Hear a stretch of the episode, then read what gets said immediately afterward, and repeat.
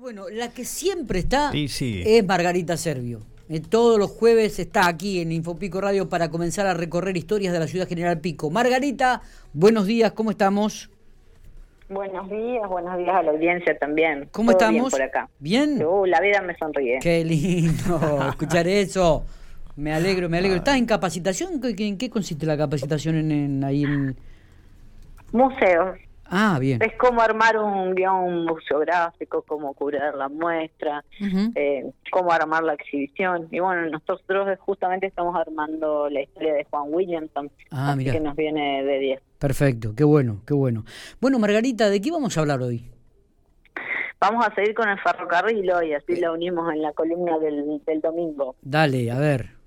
Estábamos estábamos viendo la cantidad de, de oficios que tenía el ferrocarril y la cantidad de personas que tenía. Y realmente cuando uno ve la cantidad de dependencias que tenía el ferrocarril en Pico, tiene, ve la importancia que tuvo para la ciudad. Fíjate que mayormente, como comentábamos el otro día, los, los pueblos, la ciudad se pedían una estación y General Pico tenía dos Tenía la del ferrocarril oeste, que es la que está en el centro, la que la más conocida por nosotros, y la del ferrocarril sur, que era la que está eh, en el bosquecito de Carlos Ver, Claro. donde hoy hay una dependencia municipal. Es verdad. Después, en lo que es hoy la escuela de ciegos y disminuidos visuales, ahí estaba tráfico. Que lo que hacía tráfico era todo lo que lo que era administrativo en el ferrocarril.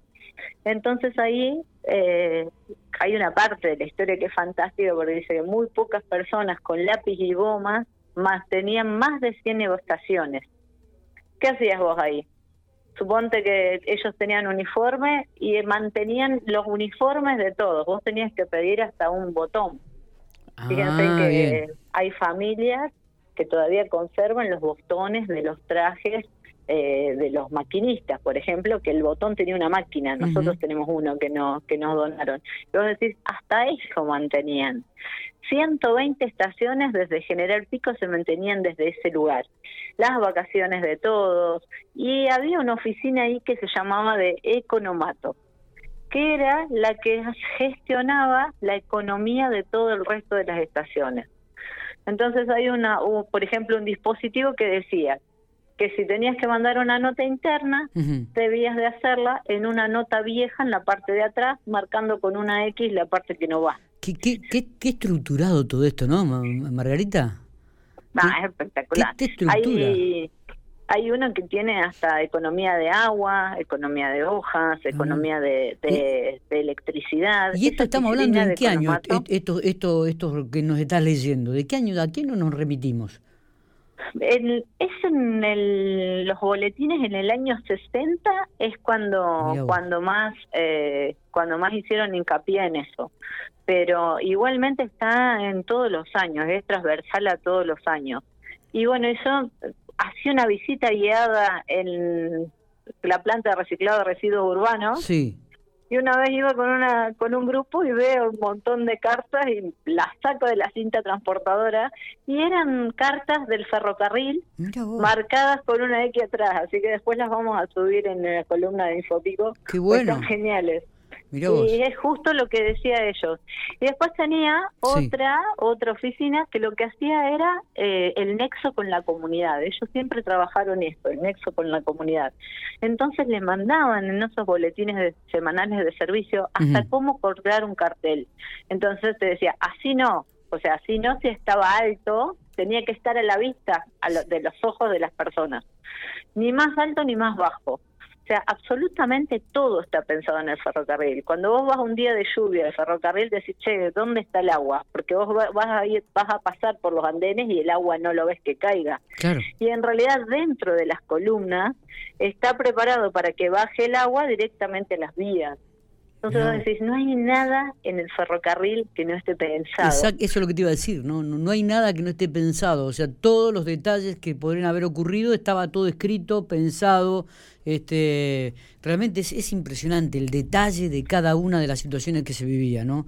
La ropa, el agua, el- cómo escribir, las notas que se veían, eh, debían enviarse internamente, es, es increíble la organización que había.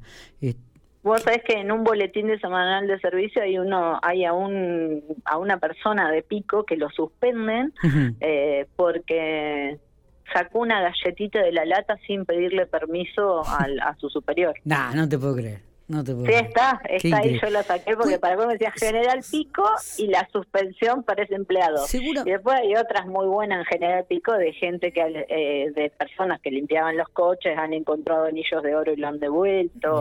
Entonces esos gestos eran muy valorados también, era un reconocimiento que se mandaba a nivel país de, de, la, de un, se decía acto de honradez. eh, Margarita, seguramente... También están, te cuento la última, sí, está buena, también están de cuando evitaban suicidios, cuando personal de pico ha evitado que alguien se tire al tren para suicidarse. Qué bárbaro esto. Así que fíjate todo lo que es sí, Sí, realmente. Te decía, seguramente te habrán preguntado en reiteradas oportunidades y capaz que lo has dicho aquí, yo no lo recuerdo realmente, por ahí me he olvidado. ¿Qué cantidad de empleados tenía el ferrocarril en esa época? ¿Tenías algún número o hay algún registro de todo? Oh, sí, lo tengo, pero yo soy malísima Bueno, no importa, no importa. Bueno, pero para, la próxima. Lo busco para la columna. Genial. Está, pero pensá que el taller de, de que está frente a al hospital, al costadito del, hospital, ese taller trabajaba las 24 horas del día. Podía sacar hasta 600 trenes eh, o vagones arreglados al año, o sea, era increíble.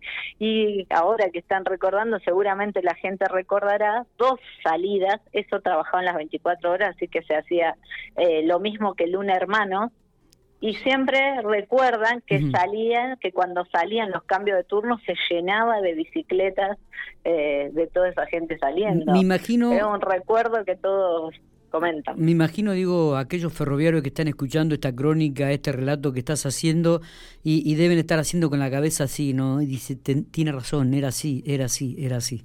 Margarita, qué, qué gustazo. No sé si tenemos algo más para agregar, si no, este... No, eh, eso eh, que, vos decías, de que nosotros hemos llevado muchos ferroviarios a conocer los talleres del ferrocarril y la emoción que genera. Yo creo que esto de que todo estuviera pensado, de que de de que nada era deliberado generó esa conexión.